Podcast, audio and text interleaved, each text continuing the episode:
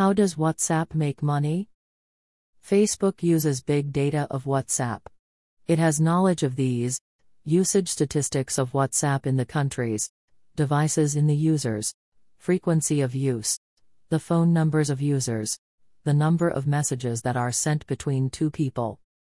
Facebook analyzes the data in WhatsApp and matches it with Facebook account. If a person has Facebook and WhatsApp, the same number is registered in both accounts, and Facebook synchronizes them. For instance, you type your friend on WhatsApp about the goods that you want to buy, you can come across the advertisement for the goods on Facebook.